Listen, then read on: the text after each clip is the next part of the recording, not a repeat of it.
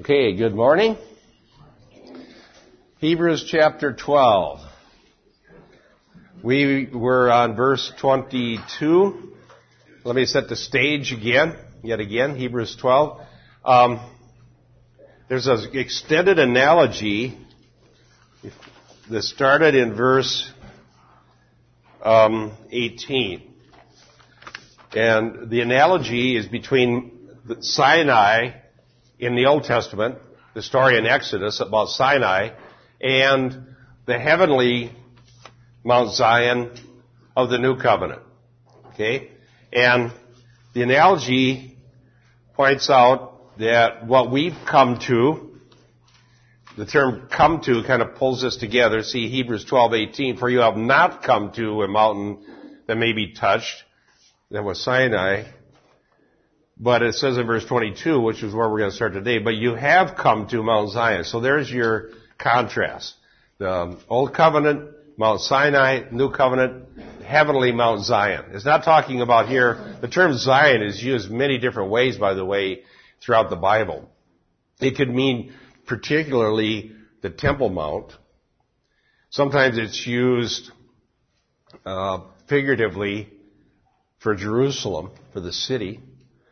And uh, here it's used figuratively for the heavenly tabernacle and the dwelling place of God in heaven.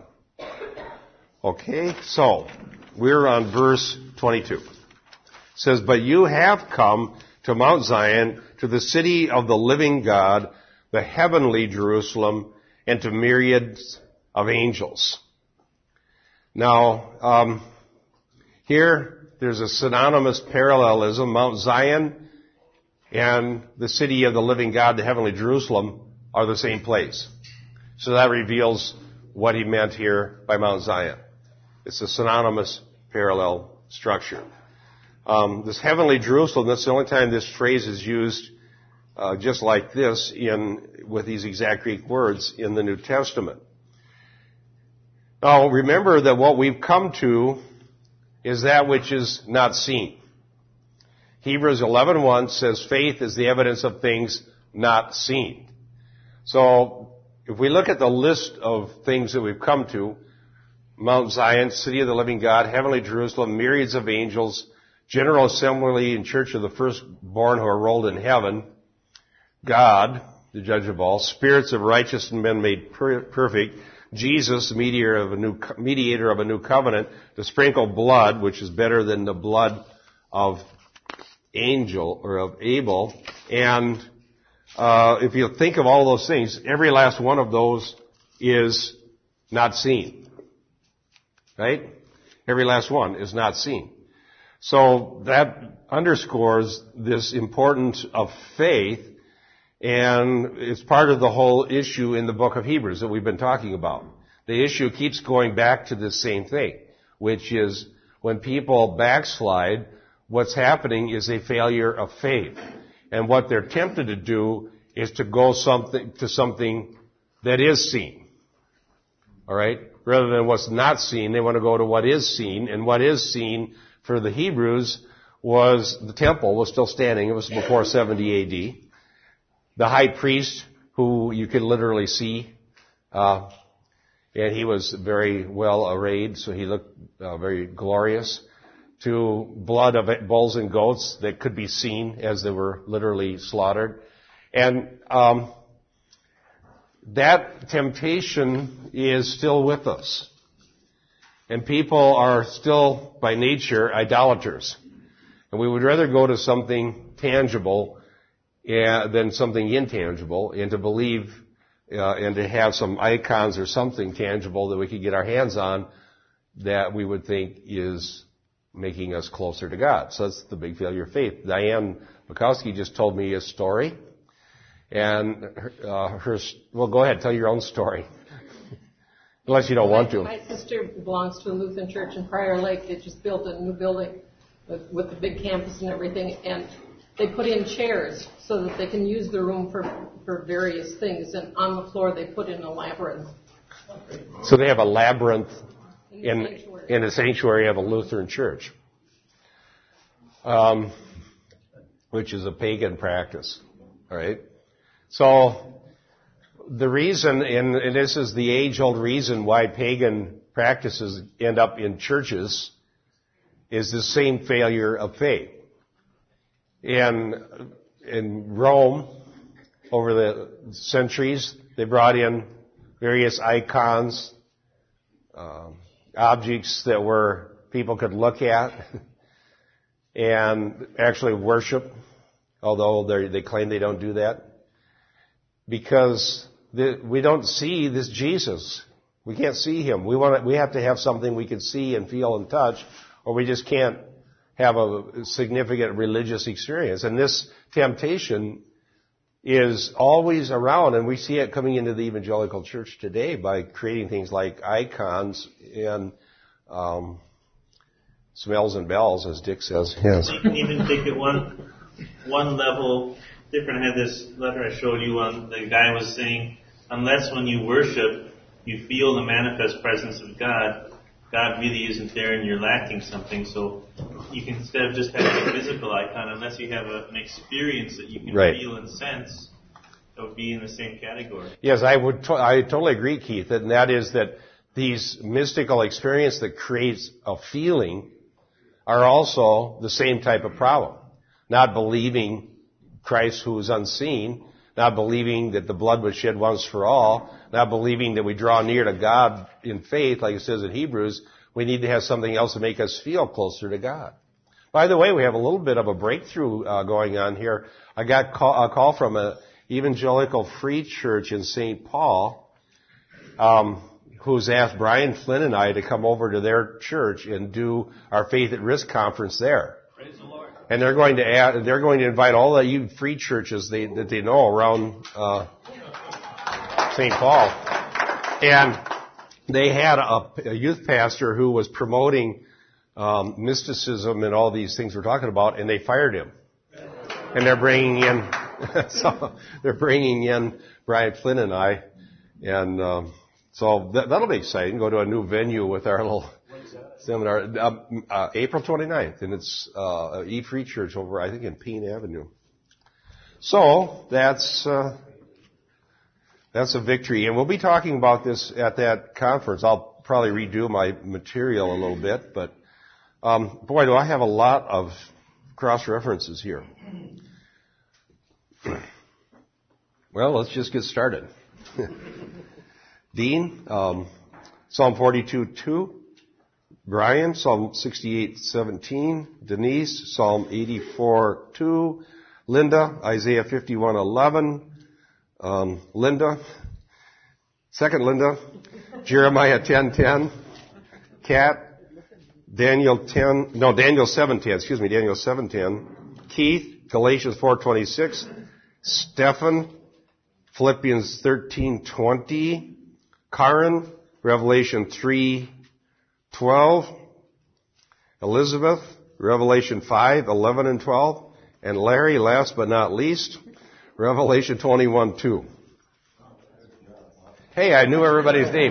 See, I stick with the front row for two reasons. One of them is they're closer to my mic and it makes it easier to, to get it on the tape because I have to expand it. And the other one is I, if I do the same people, I remember their names. okay, so we're going to go back over here uh, to Dean has Psalm 42 and verse 2. 42, 2. My soul thirsteth for God, for the living God. When shall I come and appear before God? Okay, so there's a verse about thirsting for God. And here we, you know, I think that's part of what we are just talking about. We should have a hunger for the Lord, right? My soul thirsts for God, for the living God. Is there a certain feeling that you know to be God? Now think about it. Is there some physical impression or feeling that you can be sure is God? No. I'd say no. Now, I'm not saying that there's no feeling that we have, but that's not how we know whether something's from God or not. In other words, you may go to a particularly wonderful worship service and feel um, worshipful joyful, close to God, excited, a lot of wonderful things. I'm not saying that's wrong. But you could get that same impression somewhere where everything was false. Okay, because Satan's an angel of light. And whenever, when we're taught discernment in the New Testament, 1 John 4, 1 through 6, it gives objective criteria, not subjective ones. Because you could get that some uh, wonderful feeling and be going to something that was put on by a cult.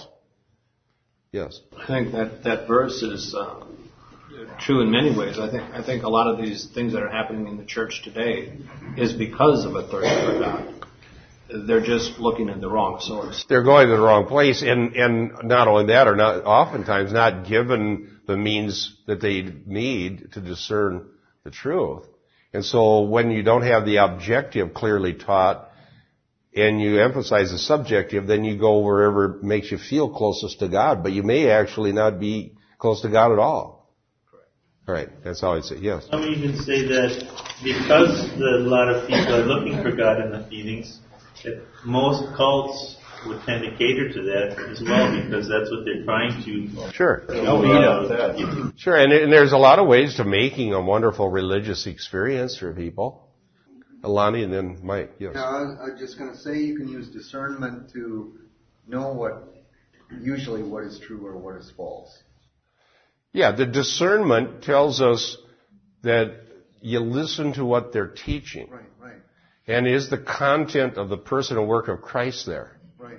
And that, and that is determinative. And I, the more I study, the more I believe it always works. It always works. And that is that if somebody claims the Holy Spirit's come upon them, what what it looks like, and I'm going to preach on this. Uh, I'm preaching on the Mary's Magnificat, they call it, and Elizabeth. The Holy Spirit came upon Elizabeth, and if you go through Luke Acts, whenever the Holy Spirit comes upon people, what comes out of their mouth is something about Jesus or salvation or messianic salvation. The Holy Spirit. Peter is filled with the Holy Spirit. What did he do? He preached the gospel. All right.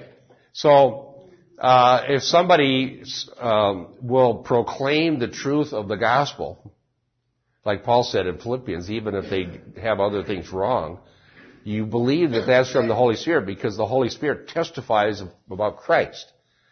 Jesus said in John, now he, the Holy Spirit comes, will speak of me. So somebody claims to be spirit led and spirit anointed and you listen to them and they don't preach about Christ, what do you know?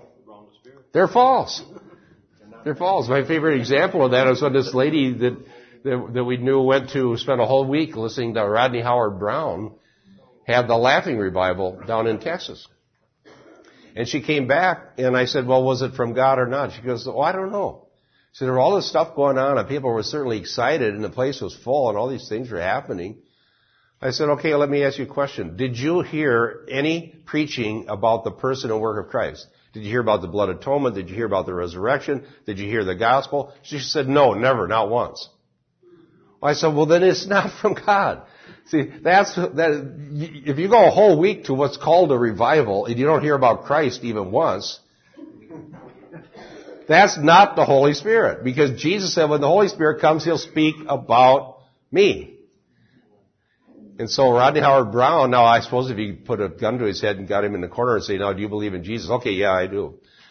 I mean, the point is, if you got a chance, if you really love the Lord, if you got a chance to tell people about Him, you will do so because it's such a delight to do so. What else is there? Yes. How does uh, Christian hedonism in all Oh boy. See, you know, I uh, just got to get me in trouble, don't you? Uh, actually, I got an email about them. Uh, somebody here. Oh, you got in on that email. It came from your son. Well, actually, I read it deep. I'm, uh, Oh, he was talking about that. he was talking about it. I read that. I read that myself. Well, um, I would say that Dr. Piper is a very Christ-centered, gospel-centered person, and he doesn't fail that test. As far as Christian hedonism, I don't quite get it. I, I, I would agree that one of the things that happens when a person is regenerated is that they are given a hunger for the Lord. I totally agree with that. So it would be a part of what God does when He saves somebody.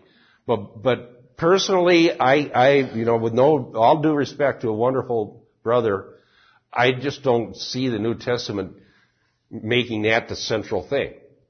And uh, in that email that I sent back to Nick, I pointed out that uh, when the Bible talks about people finding pleasure in the world, then it gives an alternative.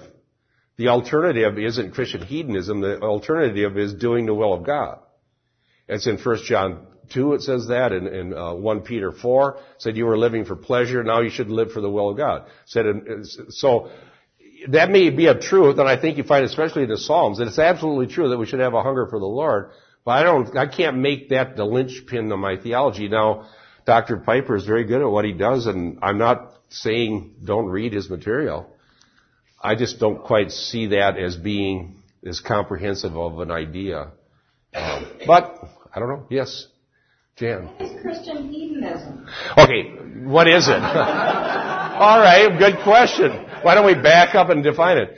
John, it's John Piper's idea about desiring God, and his his idea is this: that God will be most glorified when we are most pleased in Him. We find our pleasure in God. Okay? And then that's sort of his um, integrating motif, I guess, like what we had when we had to write a paper to graduate from Bethel Seminary. And he you know, arranges all of his theological ideas around this concept of finding pleasure in God. And he calls it Christian hedonism. Now, just using the term caused some people to back, you know, say, wait a second, hedonism is a bad thing. I don't know if I want to, I don't know if I want to use that term. But if, but if you allow him to define it, uh, it's not, I think it's true that Christians do find pleasure in God. I, I'm not uh, arguing that. I just can't see it as the main thing. Yes. If you look at it on one side, I delight to do your will, O God, that's, that's one concept. Now if you take it instead from uh, the charismatic type stuff you're talking about and say that when I feel God, that's what I delight and I have a hunger to feel God as opposed to know God objectively in the scriptures that He's given me to do His will objectively. It's been laid out. It gets kind of weird. Oh, yeah, so I suppose you could say that that would be a danger. I don't know that he would teach that. Yes. Isn't it kind of just like, you know, that we should love God above all, like the commandment? Isn't that like kind of what? Well, but then, but then, yes, that's how the New Testament. That's how the that's how the New Testament describes it. That we love the Lord with all house, heart, soul, mind, and strength, and in the Old Testament as well. And Jesus said that's a summary of all the law. So I could agree with that, but I don't know if I would label that Christian hedonism myself. Yeah, isn't that, But I, but then I don't have the brain power to create my own theology, so. isn't that part of that Westminster Confession of Faith? Yeah, the Westminster has this line in there to glorify God and to enjoy Him forever. And so that would be part of that. That's okay. I, you know, you can read the book. What's the book called? Desiring God. You read the book for yourself and decide if you agree. In some ways, just from listening to his radio shows, it seems like the concept is more, or if you really want, if you want to pursue happiness, here's what you should do, and have pursue happiness be your focus. And the way that you do that is to be most happy in the long run, and really, if you believe God and you follow His. hmm But it's kind of an odd focus to have. Well, that's what some people say. It doesn't seem to be, if that was the integrating motif of the entire New Testament, I think you'd come up more often. But I'm not saying you can't find it in the Bible, because it does. I, delighting in the Lord is in the Bible. Yes. Oh, so what you're saying is that he's taking that concept and kind of laser beamed it, and it's on the edges of it. There's some things that isn't quite as focused or have Yeah. Well, then when I went to I went to the pastors' conference, and I thought what he and his Daniel Fuller were talking about had some certainly had merit, but I just can't. I I wouldn't be able to say it's the whole thing, in my opinion. But again, no, Dr. Piper is one of the greatest pastors in the Twin Cities here, and he's been standing for the gospel for a long, long time. And so I don't want to be critical because we could use a lot more people preaching the gospel out of their pulpit, and he does it. So, yes. I'm not 100% sure, but I think it's possible that the reasoning is not that pleasure is what's at the center so much as the idea is the glory of God is at the center. And when we present Jesus as anything less than the most, than, than the greatest, most desirable perfect, righteous, beautiful thing that exists. He, he is perfect and He is what we should desire. That that dishonors God. Okay. And so the problem is that when we tell the world to seek pleasure, the world is blind to that, and so they seek pleasure in sin. And so, so that the, pro- the problem is like like Karen was saying, we can't just say go seek your pleasure into the world, and you'll find that you'll, Jesus will make you happy. But it's kind of a reaction against if we try and do God's will, but are kind of grumbling about it in the background, we're no better than the people in Hebrews. Okay. All right. Thank you. Nice explanation. But let's get back onto our cross references. All right. um, 68:17. okay. Psalm 68:17. The chariots of God are 20,000, even thousands upon thousands. The Lord is among them as he was in Sinai in the holy place. The chariots of God are thousands upon thousands. Wasn't there an incident in the Old Testament where they were going to go to war? And and yeah, and uh, and and somebody was saying, "Oh, we're we're in trouble. We're outnumbered." And then they, you know, the Lord pulled back the curtain and let them see the chariots of God. So, oh, we're not outnumbered after all. okay, now I, what's the point for us? Well, it says here we've come to myriads of angels. So this is true. It's absolutely true. We can't see these angels, but they're ministering spirits, it says in Hebrews, that are watching over us. And how that works is that God's, God's in charge of the angels. There's these false teachers saying that we can get our own angels and then we tell them what to do. Literally, I heard this guy preaching that you could tell the angels to go get money for you. Say, angel, go get me a 10 pound bag of $100 bills. Thank you. No, no, that's not how it works. We, the God's in charge of the angels, but they are looking over us. I believe that. Now, somebody told me that if you go over 60, the angels get out of your car, but I don't know if that's true.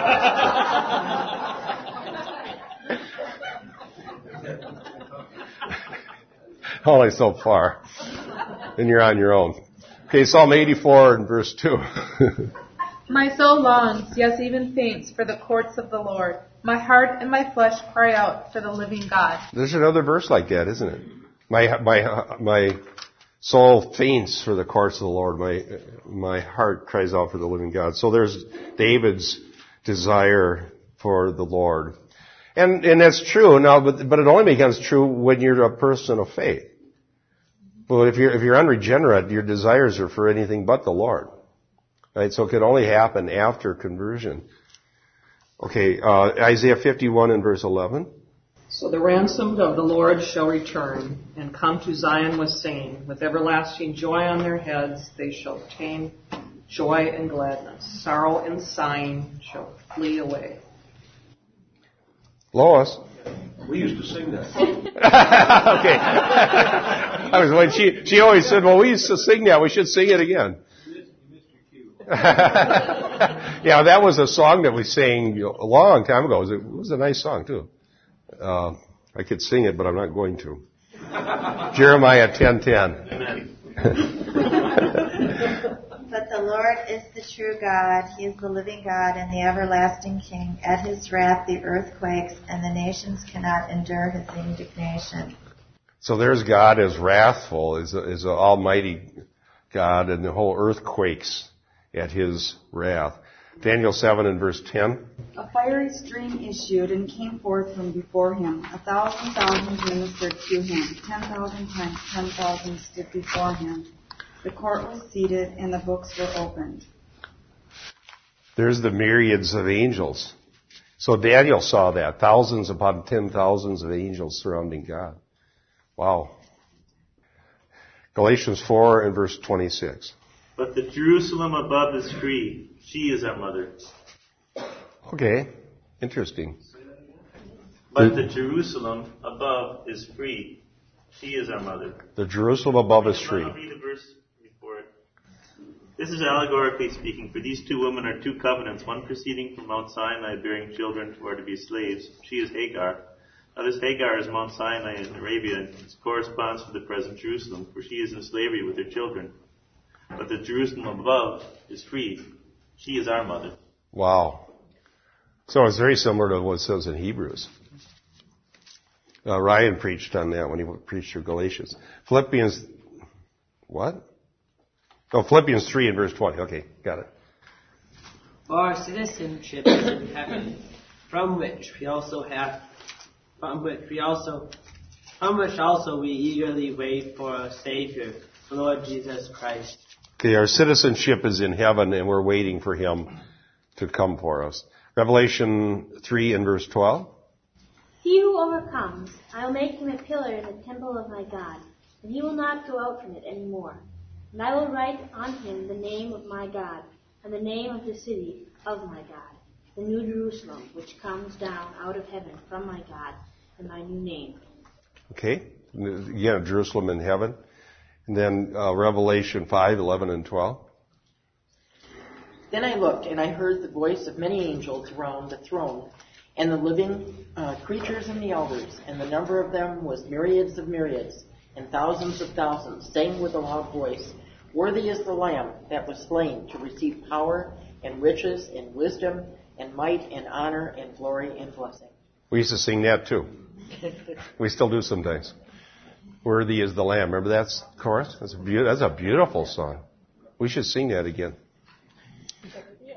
well, the problem is over the last 35 years we keep getting new songs, so if we're gonna, we'd have to have church seven days a week to sing them all. Alright, that's an idea. okay, Revelation 21, 2.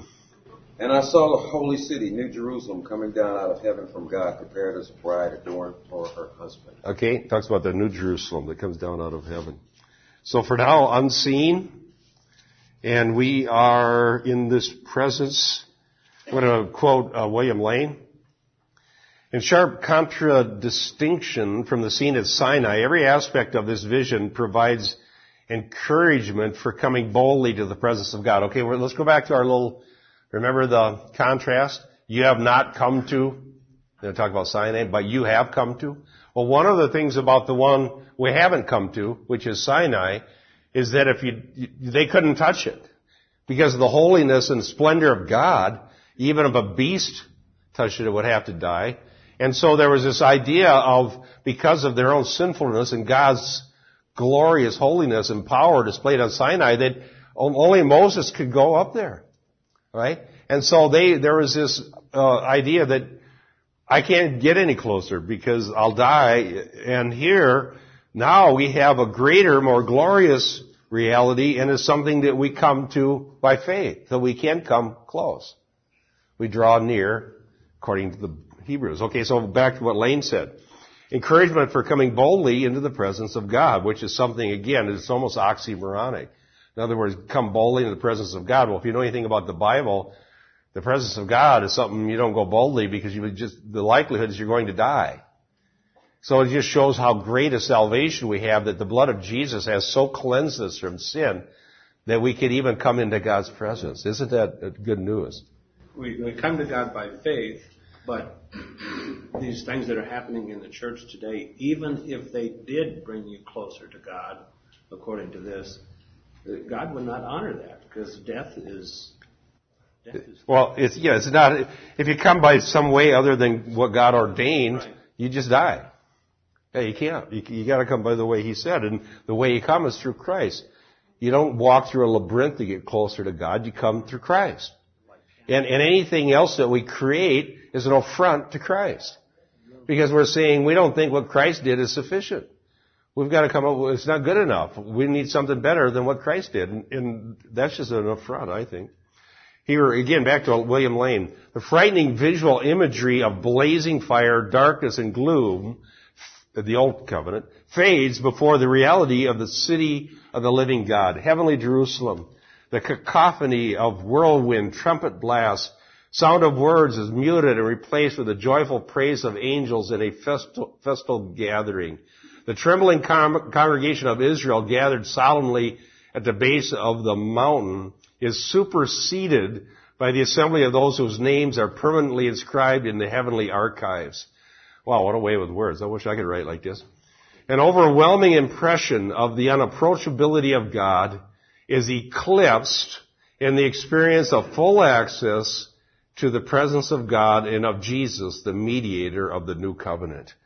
So that's a beautiful description of what we have in, in the new covenant and how much better it is than what it was like under the old covenant where there's access was so restricted and they had to just um, you know only the priest could come on the day of atonement and so on and that's that's what they had. So this is a glorious thing and that's why the author of hebrews is so strong warning about about apostasy. To walk away from this is what a what a affront to god.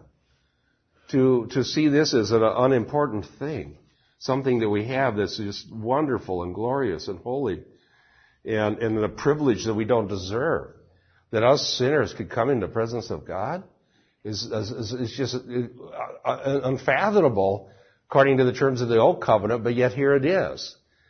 And to be dissatisfied with it is literally an affront to the blood of Christ. And it says that the, that the danger would be to trample underfoot the blood of the covenant by which we've been saved.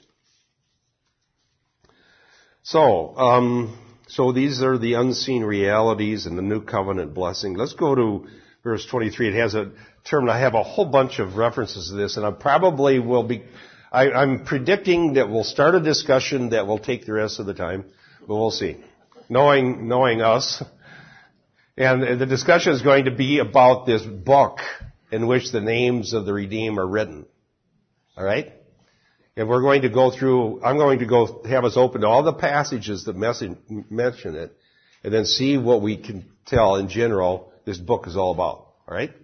So here's what it says. To the, so we've come to the myriads of angels, and then the next verse, 23, to the general assembly and church of the firstborn who are enrolled in heaven, and to God, the judge of all, and to the spirits of righteous men made perfect. Now the phrase, the General Assembly Church of the Firstborn Enrolled in Heaven, what's that a description of? We have a theological term for it. Yeah, the Church Universal and Triumphant, I think, or the Church Triumphant.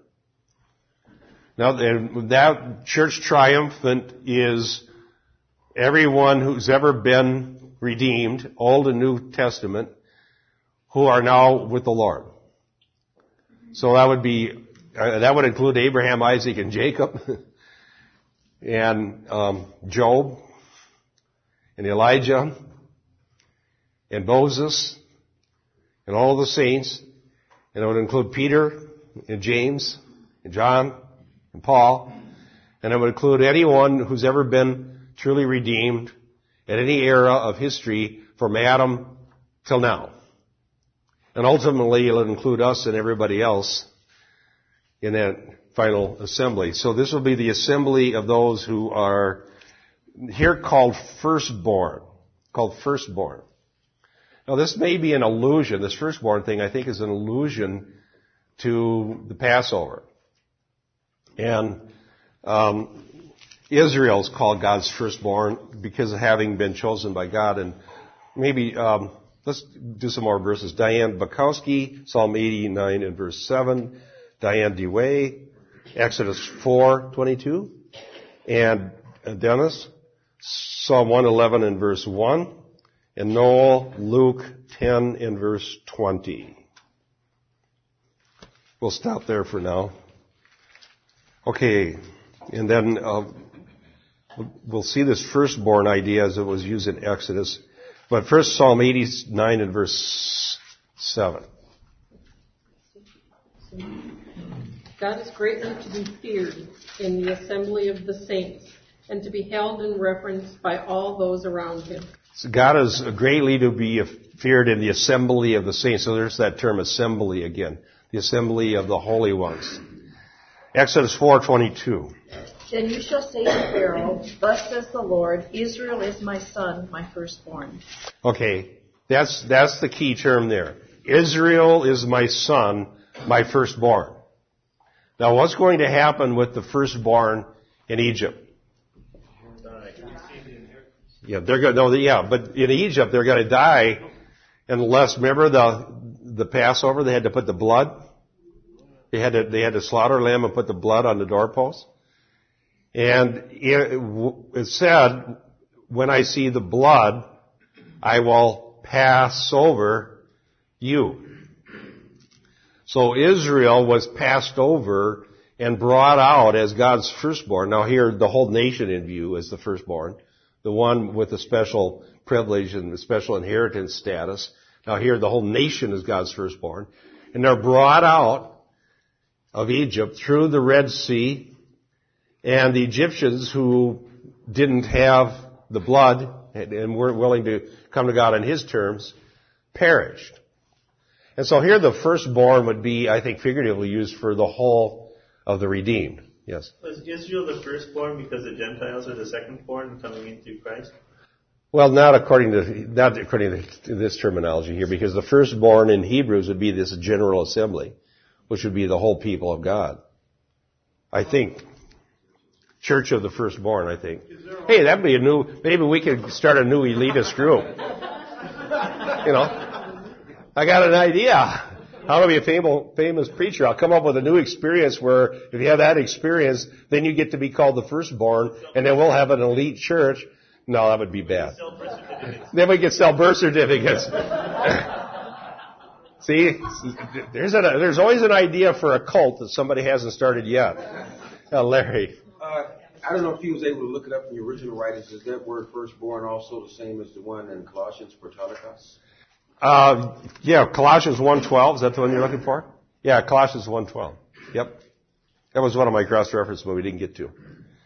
Okay, so firstborn here, meaning the whole re- of the redeemed. Let's get these other cro- cross. Yes. Uh, is it possible that the firstborn, or is also a reference to the law, where it says that the firstborn of all, generally the firstborn of, of an animal was to be sacrificed. Given to the Lord. All your children you are to redeem. Yes, a firstborn was to be offered to the Lord. And we are then Yeah, all redeemed. that's very good, uh, Tim. Thank you. That's a good insight because I remember that when I was teaching, preaching through Genesis, that the firstborn was to be the Lord's, offered to the Lord, but child sacrifice is not allowed. So the, the, an animal was offered instead to signify that the firstborn is the Lord's. So here the firstborn would meet everybody who's the Lord's. Um, um, Kathy. John MacArthur says the firstborn is Jesus Christ.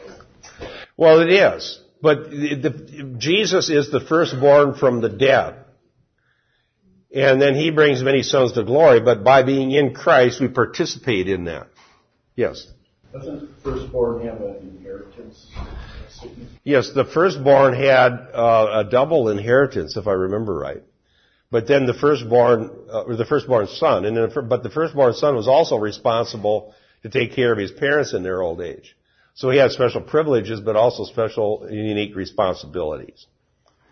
But here we, we're looking for the use of the term that would include everyone. So as Kathy said, uh, Jesus is called the firstborn from the dead, and those who are in Christ participate in being firstborn. The old covenant idea was the firstborn were the ones dedicated to the Lord. Israel's called the firstborn as a group that came out of Egypt. And so here the term is expanded to mean all those who are truly believers in the church of the firstborn. I'm surprised somebody hasn't got that idea and started a cult with it, but you don't give me any ideas. I'm not going to do that. There's nothing elitist about this. This is just all Christians. Okay, Psalm 111 and verse 1. Praise the Lord. I will give thanks to the Lord with all my heart, in the company of the upright and in the assembly. Okay, there's that same term. In the assembly, I will give praise to the Lord. Uh, Luke 10 and verse 20. Nevertheless, do not rejoice in this, that the spirits are subject to you, but rejoice that your names are recorded in heaven. Don't rejoice that the spirits are subject to you, but rejoice that your names are recorded in heaven. Now that's going to get us our topic. Let's look about this. Let's talk about this book uh, that where God has a, a roll book of the redeemed, and um, let's just all turn to these together because um, I think that's the easiest way to do it. Exodus, the first one, I'm going to, we're going to study these in the order that we find them in Scripture, starting with the earliest mention and going all the way into Revelation. First mention, Exodus 32, 32. Exodus 32, 32. And try to keep in mind the different ways that this might be mentioned or used. Now the reason people are of, uh, are interested in his roll book is they want to know when the names got in there, who put them in there, and how did they get in there. And can they come back out again? You know, somebody's, uh, one person told me every, the name of every human who had ever been born was put in there, in the God's roll book of the redeemed. And then when they reject God, they get erased out. Well, that's somebody's idea. Now let's see if the Bible says that. Okay, Exodus 32, 32 says this. And remember now the context. Moses, God was saying, okay, I'm going to wipe out all these people. They're too sinful. They're too rebellious. They won't listen to me. So I'm going to wipe them all out and I'm going to start over with you, Moses, and I'm going to raise up a new nation. Now here's what Moses said. But now, if thou wilt, forgive their sin. And if not, please blot me out from thy book which thou hast written. So Moses, you know, he pleaded for the people. He said, don't blot them out, blot me out. But forgive them. Now isn't that showing Moses' selfless love? It makes me think of Paul when he says in Romans 9 that if possible I could work myself a curse from Christ for the sake of the Jews. So Paul had the same attitude that Moses did. Now, God wasn't going to actually uh, blot Moses out of the book, but um, in the next verse he says that. Okay, in verse 33, and the Lord said to Moses, "Whoever has sinned uh, against me, I will blot him out of the book." All right. So that's where some people get the idea that all the names are in there and then, uh, then they're blotted out when people sin. Well, in which case they'd all be blotted out because everybody sins. Alright? Now, but the main point, okay, the main point is the idea that there's a book with the names of the redeemed in it. Now let's, the, the next one is Deuteronomy 9.14. We want to jot these down and do your own study on this. Deuteronomy 9:14.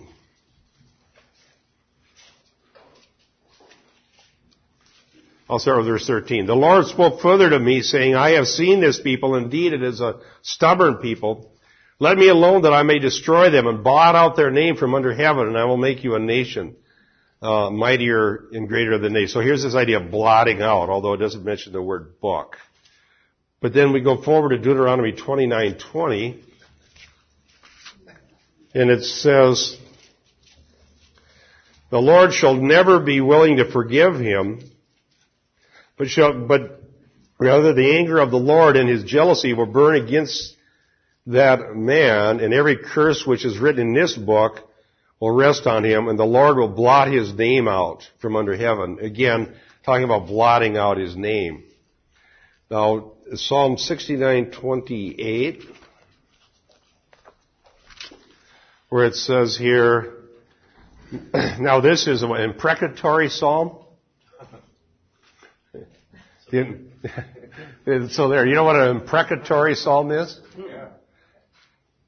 Yeah, that's when, when, and some people are, are troubled by these because they are in the Bible. That's when David or some psalmist is asking God to destroy his enemies.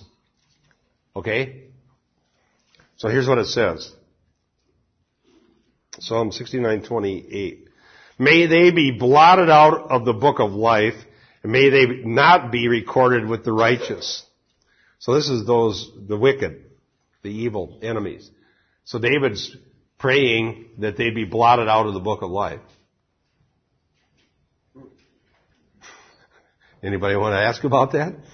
Yes, Kathy. we were just reading something yesterday where he was saying something about I hate those that hate you. I didn't. That's so you you're a new believer reading, and we're supposed to we're commanded to love our enemies. And all right. I don't think we're going to get through all our book of life books uh, verses. Okay, but as it comes up, I remember discussing this in seminary with Dr. Smith, one of my Old Testament teachers, and as a matter of fact. Um, you see similar things in the New Testament. See, some people say, well, the Old Testament has an inferior idea, and so you find in the Old Testament these imprecatory psalms. You know, may God judge the wicked, or may God blot their name out, or may, may, I hate those who hate you, and may so on. That's, that's an imprecation is the name of that. But as Dr. Smith pointed out, you find similar things in the New Testament. And, for example, anytime somebody's crying out to God for justice, or even praying for the return of Christ, we are in fact praying that God would come and destroy the wicked. Alright? And as a matter of fact, Paul says it's only right that God would bring his wrath on those who have afflicted you in Thessalonians. So you can see imprecations in Paul, you can see them in the Gospels, and, and so what Dr. Smith says, it, it's certainly false to say that the Old Testament had a, uh, had a different ethic than the New on this, because you find both, find these things in both, um, uh, the Old and New Testament. Now, does, is this somehow a failure to, to love your enemies? Well, let's talk about just God's own nature. Do we not believe that God loves his enemies? Yes, we do. It says that. And God showed love to his enemies in many ways, including allowing them to live on even though they hate him and giving them time to repent. But do you believe that as God loves, that because God loves his enemies, does it mean that God will not bring his wrath to bear? Those two are not um, mutually exclusive. So a God who loves his enemy is also a God who will execute his perfect justice because he's a just God. So God is able to be loving and just simultaneously. Alright? Now, when we pray to God or express these sort of things, like you see here, these are based on two things that are both true. When we pray for God's mercy, we pray for the salvation of the lost, we're praying for something we know to be God's revealed will. That the lost would repent and, and come to Jesus Christ. But when we pray for God's justice, that He would deliver us from this cry out. It says that the, His elect cry out to Him day and night for justice in Luke. Alright, will He tarry long over them?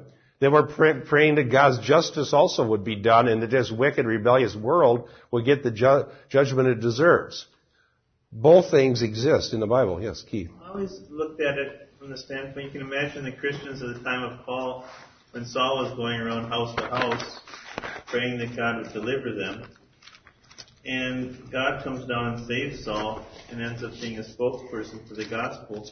I think that we can pray this on an ultimate basis, that we pray for God's judgment and that God would come down, knowing that the world is universally evil, including us, and that God, because He didn't come down before we were saved and smite us, He still extends that same mercy to everybody. Yeah. And ultimately, when He chips are counted, when He does come again, that's what we're really praying for, not so much an immediate thing, because we don't know, because the same salvation that was extended to us Yeah. could in fact be extended to the ones that are persecuting us now. Absolutely. When Paul, in fact, when God extended it to Paul, he had to go talk to this Ananias because Ananias was scared to death. I'm going to go pray for Paul. He'll kill me. he had to, so he had to be convinced that Paul was converted before he even would go talk to him. Uh, it, it seems conflicted, but both things are true. Yes, sir. I had one question on the on the, the book of life, like in the in the Old Testament versus the New. Uh, is the Old Testament, uh, and I'm not sure what the Hebrew is, but are they talking about when they say blot out from the book of life? Or, or is that meaning to kill that person? Because I don't think they're talking about the eternal life in, that part in the Old. Um, good question. I, I, does anybody want to comment on it? It seemed to me like this book of life w- enrolled in heaven was the people that were truly the Lord's, not, not just people who got to live. But I may be wrong. But in this, like in the Psalm, he's, he's talking about his enemies or whatever, blot them out of the book of life. Does that mean kill his enemy at that point, or is he asking God to keep them from salvation? That's a good question. That's a very good question. Tyler, do you want to comment on that? Do you have like Daniel 12:1 as a cross reference? Does that Yes, I do. Go ahead and read it though. Daniel 12:1. at that time shall arise Michael, the great prince who has charge of your people, and there shall be a time of trouble such as never has been since since was a nation till that time. But at that time your people shall be delivered, everyone whose name shall be found written in the book. Okay. That sounds more like a Revelations type of book of life. And Daniel. Yeah, and there's probably an allusion to that. I'm going to summarize, before we even read them all, that the book of life ultimately, although it's a metaphor, and a metaphor can be used more than one way in the Bible, okay, but it's a metaphor for all those who are the Lord's and remain the Lord's. Okay, and their names are enrolled in heaven because they are God's. And it signifies having a true relationship with God. All right, yes. Just in response to the question, is it referring to the book of life eternally or just living? In the context of David's enemies, if they were enemies when they died, it comes to about the same thing. Yeah. I, I think that it, it, in every case, the book of life has to do with those who are really the Lord's.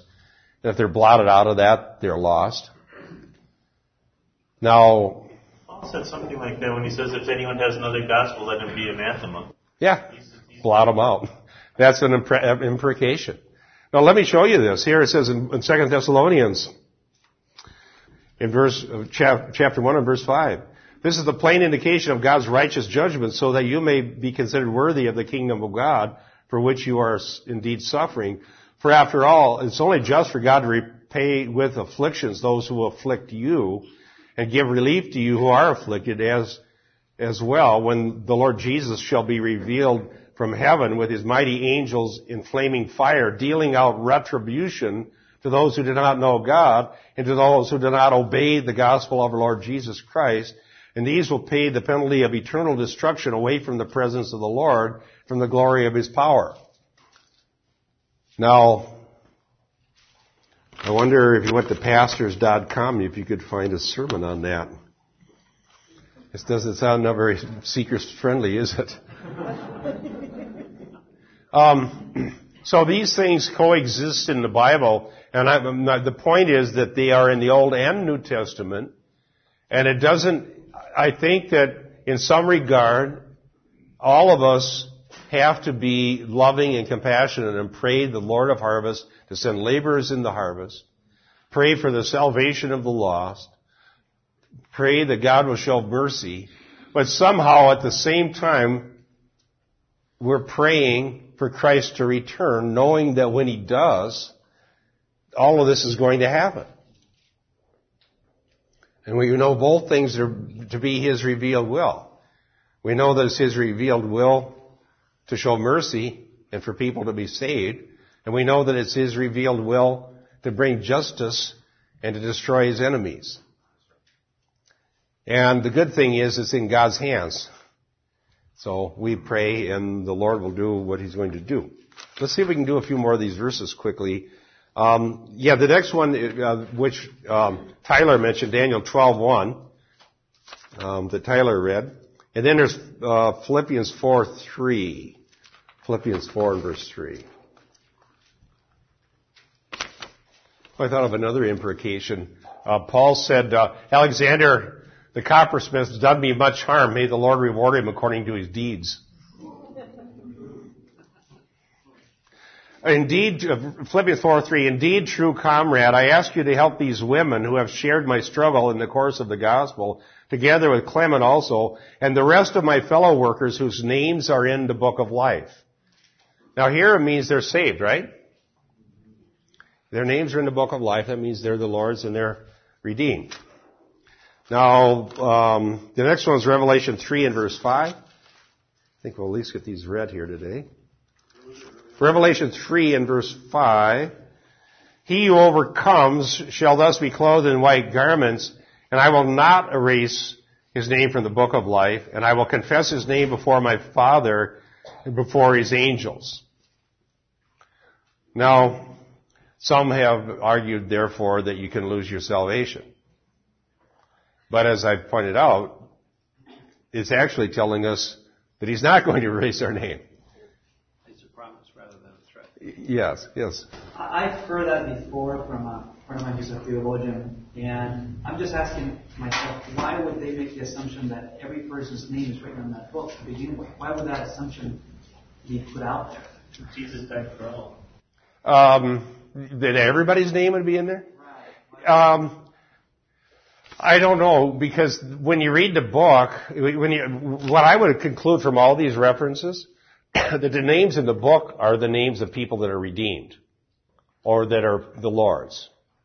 And that the names excluded would be the lost.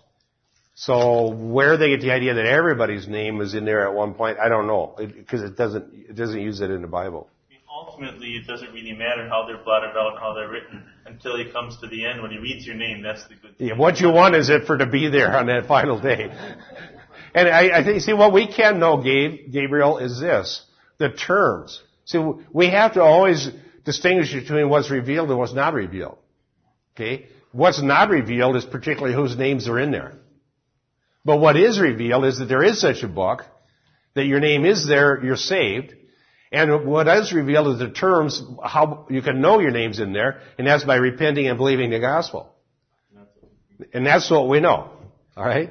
In the end, there will be a book, and your name needs to be in there. Alright, yes. Can I back you up back to this Psalm 69? Okay. I'm a little confused on that. David wants them dead and eternally dead. It seems like it, doesn't it? Like it. Okay, so in my Bible, the and, this is Amplified Bible, the and is emphasized. So it almost makes it sound like there's two. Follow me? Okay.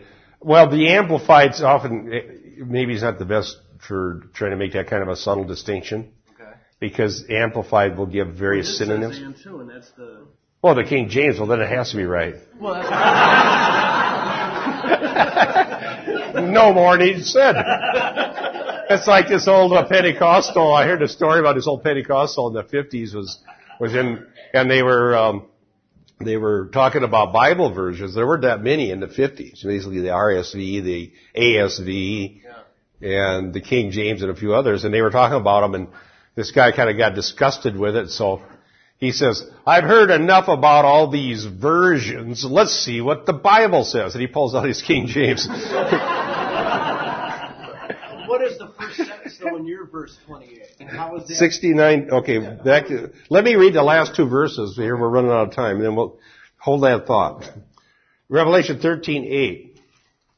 And all who dwell on the earth will worship him. Everyone whose name has not been written from the foundation of the world in the book of the Lamb who has been slain. So now here, that would certainly be evidence against that view that everybody's name was in it. Because here it talks about names not written in.